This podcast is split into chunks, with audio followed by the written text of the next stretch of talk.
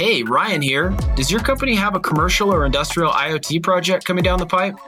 Reach out to Very and let our world class specialists in hardware, software, data science, and design bring it to life. We thought we want to spend the time and the effort to create the modules in order for our robots to go out there and work, but then in the bigger picture, to be able to empower a bigger, better robotics industry for our future. You're listening to Over the Air IoT, Connected Devices, and the Journey, brought to you by Very. In each episode, we have sharp, unfiltered conversations with executives about their IoT journeys, the mistakes they made, the lessons they learned, and what they wish they'd known when they started.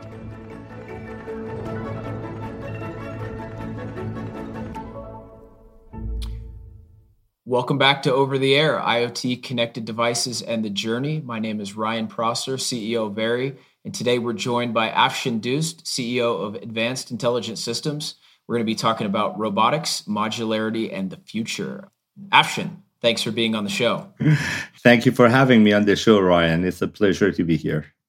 Great. So, for those who don't know, tell us a little bit about your background and advanced intelligence systems. And I'm going to be asking a bunch of follow ups about your background. I think it's been pretty fascinating, but give us a little overview so far.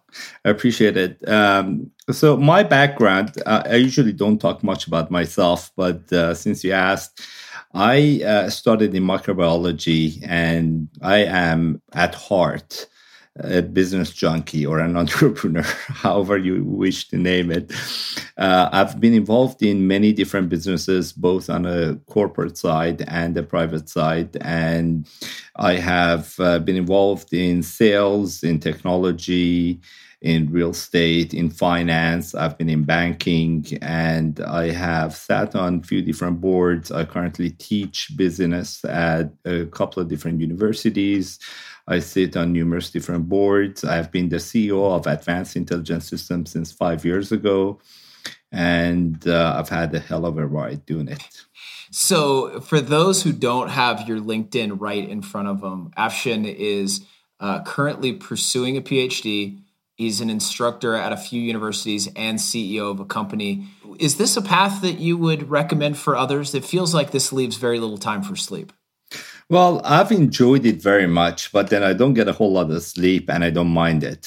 So I concur. Uh, it's it's a packed lifestyle, but um, it drives me forward. Uh, I love every minute of it, and I wouldn't change it for anything else. And I would highly recommend it to everyone if they get to enjoy it. Tell tell us a little bit about um, AIS. So you guys are in the robot space. Like, wh- what can you tell uh, folks out there that aren't familiar? Uh, AIS is a robotics company with a vision to have a practical robot for every task. Now, it doesn't mean we want to go out there and create a million different kinds of robots, which is not feasible.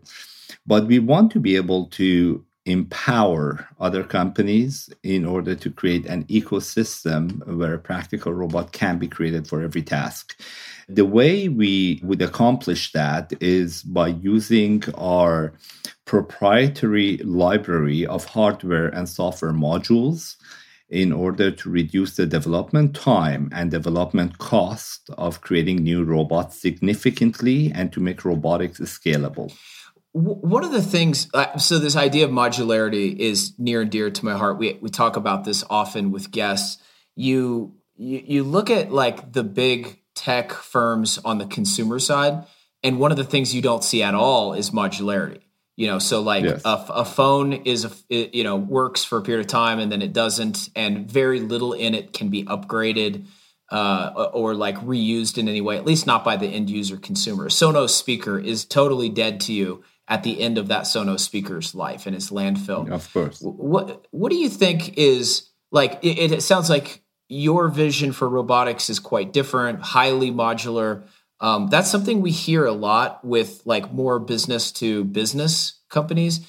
Why do you think that's not something that's as shared on the consumer side?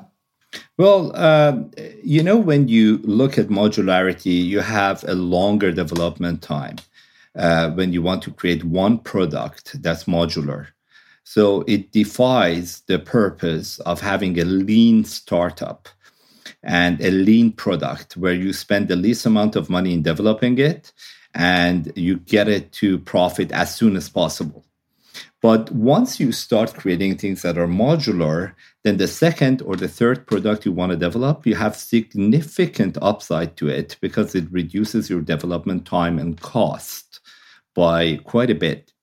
So the reason we went the modular way and the reason a lot of people don't go the modular way is because it takes a lot more to create a product that's modular. And uh, you know on the uh, long run it helps you. In the short run it hurts you.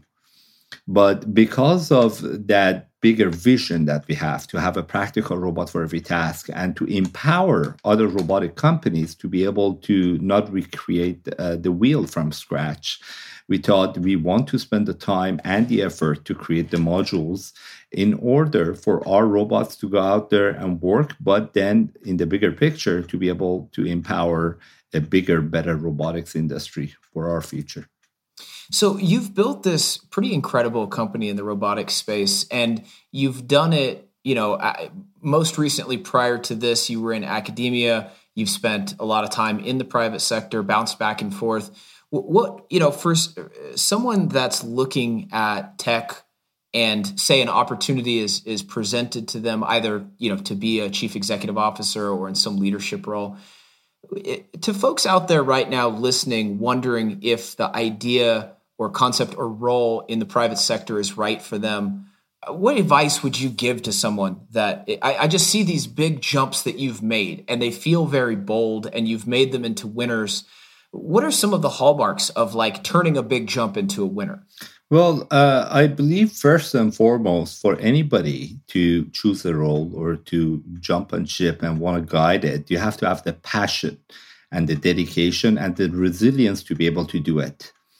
So you have to look at the journey rather than just the end result and see if you can enjoy the journey and if you can contribute and create impact you have to look at your values and you have to look at what drives you day in and day out. Once you choose based on those criteria, then no matter what the outcome, you'll enjoy it, you'll love it, you'll give it your best, you'll learn and you'll grow. Uh, so those are the basis on which you have to make your decision. Uh, one of the things that I know, so for folks getting to know Afshin today, the for, for the very first time, very much in, in the mold of a philosopher. You know, so our pre-interview was filled with like these magnificent philosophical tidbits. Two things that that stood out to me that I know we share. One is this idea that there are only win-wins or loss-loss. There very rare is the situation where a person can win and this counterparty loses. And that also and separately we share a view that like competition is something that should be welcome to raise the bar you know so it creates this motivation for improvement can you talk about like as you've built this robotics company as you've built a technology company like are, are those principles that we would find infused in your corporate culture most definitely um, thinking of winning is short-sighted if you do not create a win-win situation only win win situations build relationships and they're sustainable going forward. You can squeeze the heck out of every negotiation. But at the end of the day, if somebody leaves it thinking they've left more on the table than they've gained, that relationship is not going to last. And then you're going to have to recreate those kind of relationships more often. So, being able to look at everything from two sides there are two people on the table and they're not fighting against each other. They are joining hands in order to achieve the same goal. So they both need to feel fulfilled at the end of the day. And that is how we look at everything we do. If I have somebody walk up to me today and ask for a job, I would sit them down and tell them, yes, tell me how you can contribute, how much of an impact you can create. Let's put a value on it and let's see how much of that value we can allocate to. You. So I've almost always hired people with more than they expect, but I've given them milestones that would empower them to achieve more than they could imagine they could contribute. And that is how you grow people. You create a culture where everybody believes that if we grow as a team, then everybody will win rather than an individual being able to excel on their own without the team following in their footsteps. Uh, you know, one of the things that I've found most challenging as a business leader is this idea of exactly what you said, you know, getting everybody believing in the mission, you know, pulling in the same direction, creating win-wins. That's great and a lot easier when you know exactly what your company is trying to do. Yeah. But often in the early stages of a technology company, you get it wrong. Sometimes yes. like two, three, five, ten times. Can, what were some of the big challenges for you guys? I know that early on you know you had kind of an ag tech focus that you know i think is no longer as much a focus. Can you talk about that journey of you guys you know, going through process of figuring out just exactly where you wanted to land in robotics? You know what are some of the things you got wrong? And and like technically were there some times you found yourself on the wrong side of impossible you know and you needed to be able to solve mm-hmm. x y and z to achieve your to realize your vision? Can you talk a little bit about yes. that well, uh, I, I, love the phrase you used uh, right now the wrong side of impossible. If you never find yourself on the wrong side of impossible, you're not doing things right. You have to come across those challenges where you think, oh my God, what am I going to do next? And then you come through those challenges and you achieve something that will stand out and you look at it and you're proud of. So, yes, you're right. Every company would have to reinvent themselves at the face of adversity when things are changing and they aren't going their way. But how agile you are and how you can pivot and how you can make things happen will determine how you will succeed in the long run. So we did start as an agtech company. We are still an agtech company at heart, but when the COVID hit, it gave us the opportunity to contribute to fighting COVID by taking a robot, looking at our modularity, and trying to invent a robot that would combat COVID. And we were able to do that within 11 weeks of when the mandate was given to the team. And uh, that uh, showed the team that yes, the modularity is working, and we're not just talking about it, but it can actually reduce our development time and development cost significantly. So it was a testament to what we claim. Uh, as we kept digging deeper, we realized that the COVID disinfectant robot can also be used in agtech in order to uh, to fight mildew in greenhouses. So it uh, was a win win situation on both fronts for us. You know, it does happen that you have to pivot at times, uh, how you make it to the best of your advantage and how you align it with the bigger vision that you have at hand is what counts. One of the things that we hear a lot from folks that are developing technology solutions for ag tech environments is having to be able to operate in a place where like GPS might be spotty or connections might be spotty. Yeah. Was that a, something that you guys had to encounter? And and did that have like are, are, there instances where maybe that had like unexpected benefits in other business areas? Uh, yes, you hit on a big chord, uh, something that we spent a lot of time on. AgTech is a tough environment to develop automation for because plants aren't like a factory environment where you can just go in there and expect exactly what's in front of you and to manipulate uh, things around. So um, that was a challenge. And of course, uh, the connectivity and being in places where GPS might not be as um, reliable as other places was a challenge. We ended up developing our own non GPS localization system uh, in order to overcome that. And that's one of our biggest achievements. Uh, but uh, like you mentioned earlier, when you come to a place where you're on the wrong side of impossible, you get to reinvent yourself and you get to solve problems, and that becomes a part of the assets you've developed for the company.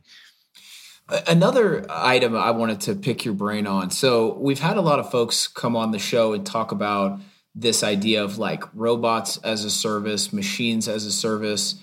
And I mean, basically, the idea is that the end user, the customer, wants the problem solved.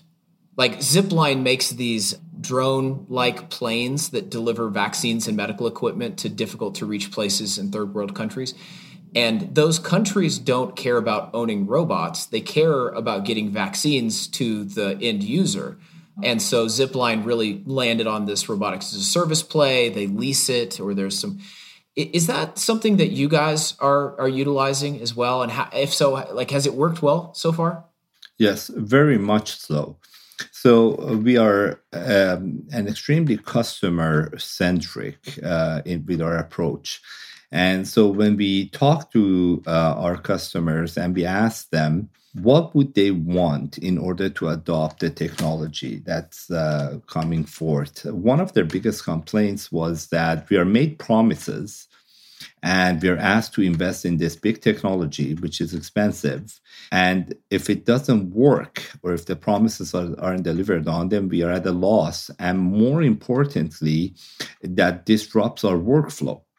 So when we told them, uh, what if we don't ask you for a big initial capital expenditure? And what if you pay for the work that's performed rather than owning a piece of technology that's unpredictable? And then all of a sudden, we saw a glow in their eyes. They came back to us and said, How would that happen? So uh, we came up with a way to price our products where the customers wouldn't have to come up with big initial capital expenditures in order to uh, get our product. And we put our word uh, behind what we promised. We said, you know what? If it doesn't work, you don't pay. You pay for the work that's being performed and they loved it. So we said, you know what? If our customers love it and they're willing to adopt it, then that's the approach we're going to take. So all of our products are geared towards uh, being a machine as a service or a robot as a service, where we deploy the product, the customer uh, would uh, uh take the product in, put it to good use, and they pay us for the amount of work the product performs it, it feels like it simplifies the relationship down to selling solutions for less than the cost of the problem. Is that like sort of how you guys view it? That is exactly what it is. And with every solution you sell, I believe it has to have that same approach. You know, the customers have to see the value in what they use.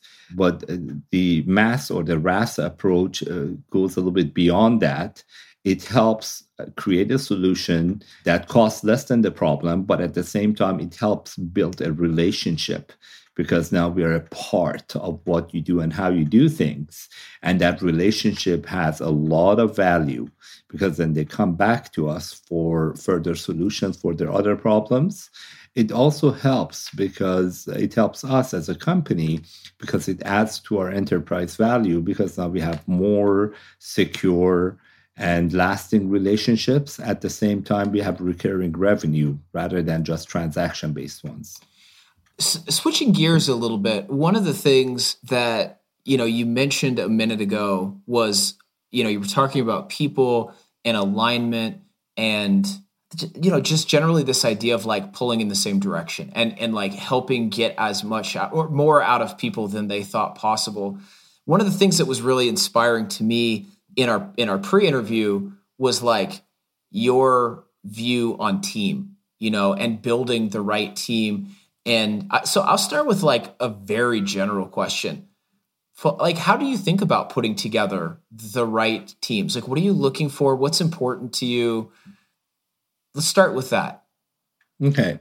Well, you know, I believe you can't ask a fish to climb a tree, right? Same way you right. can't ask an elephant to thread the needle. right. So, uh, if you're thinking about putting together a team, uh, you would have to look at uh, the team from the point of view of those team members.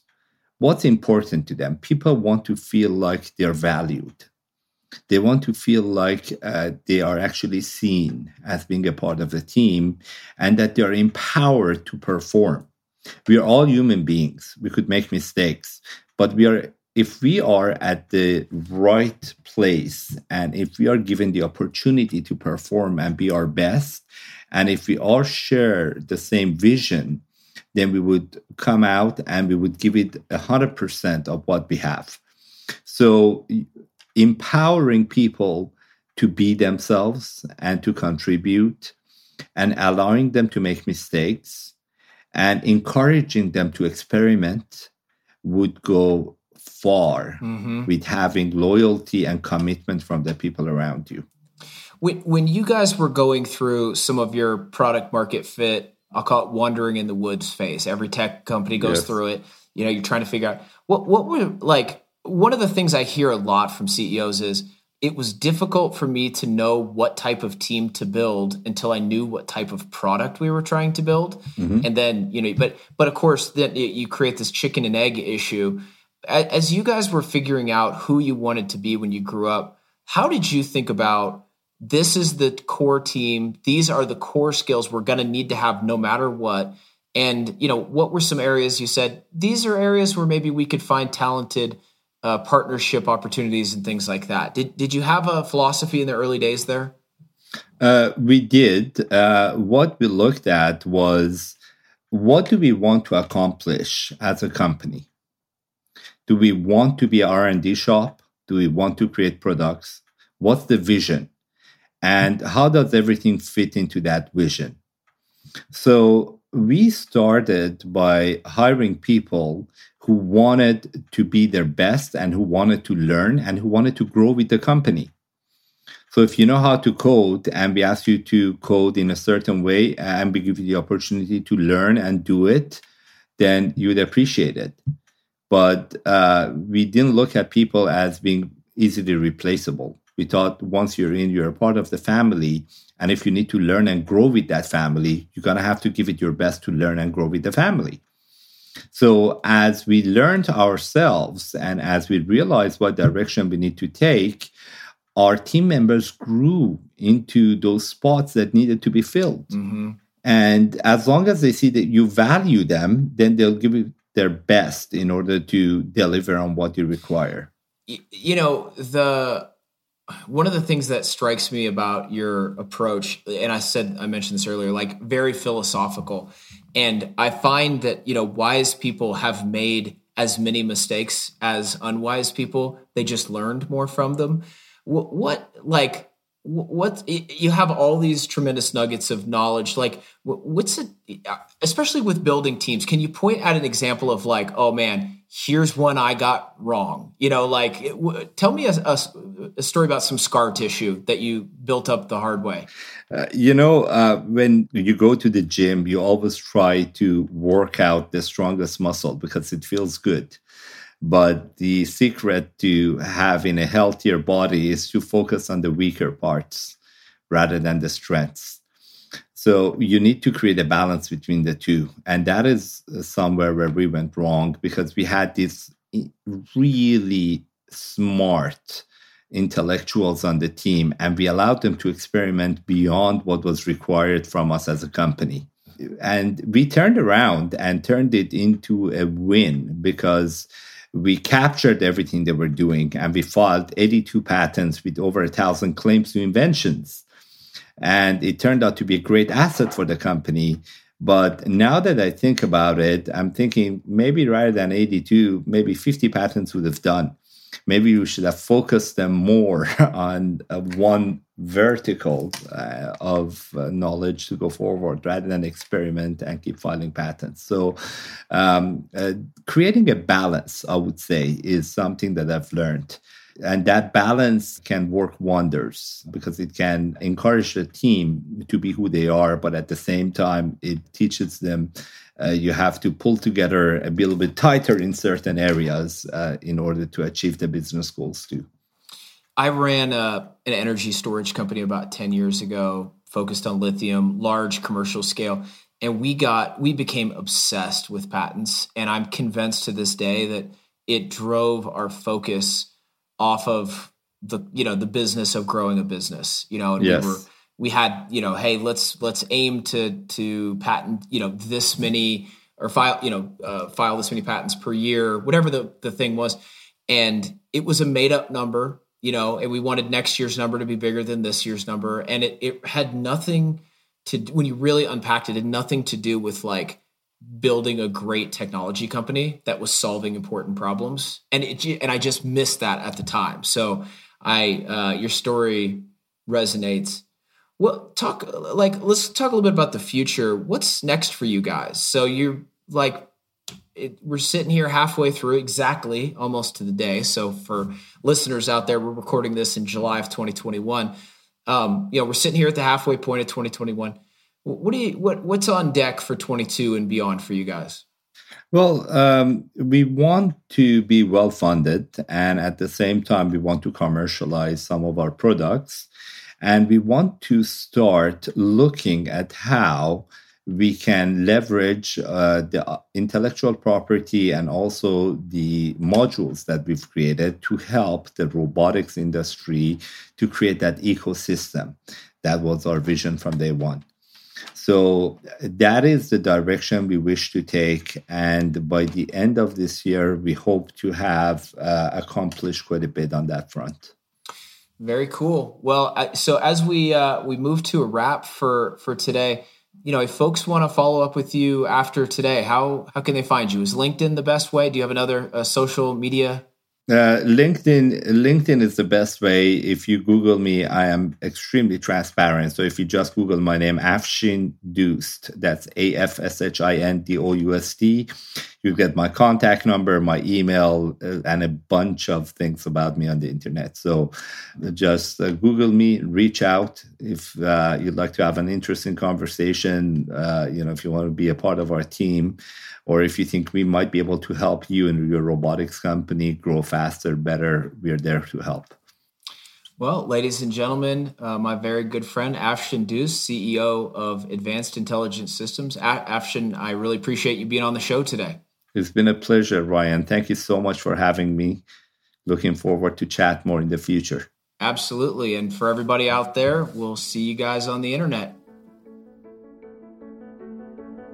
You shouldn't have to worry about IoT projects dragging on or unreliable vendors. You've got enough on your plate. The right team of engineers and project managers can change a pivotal moment for your business into your competitive edge.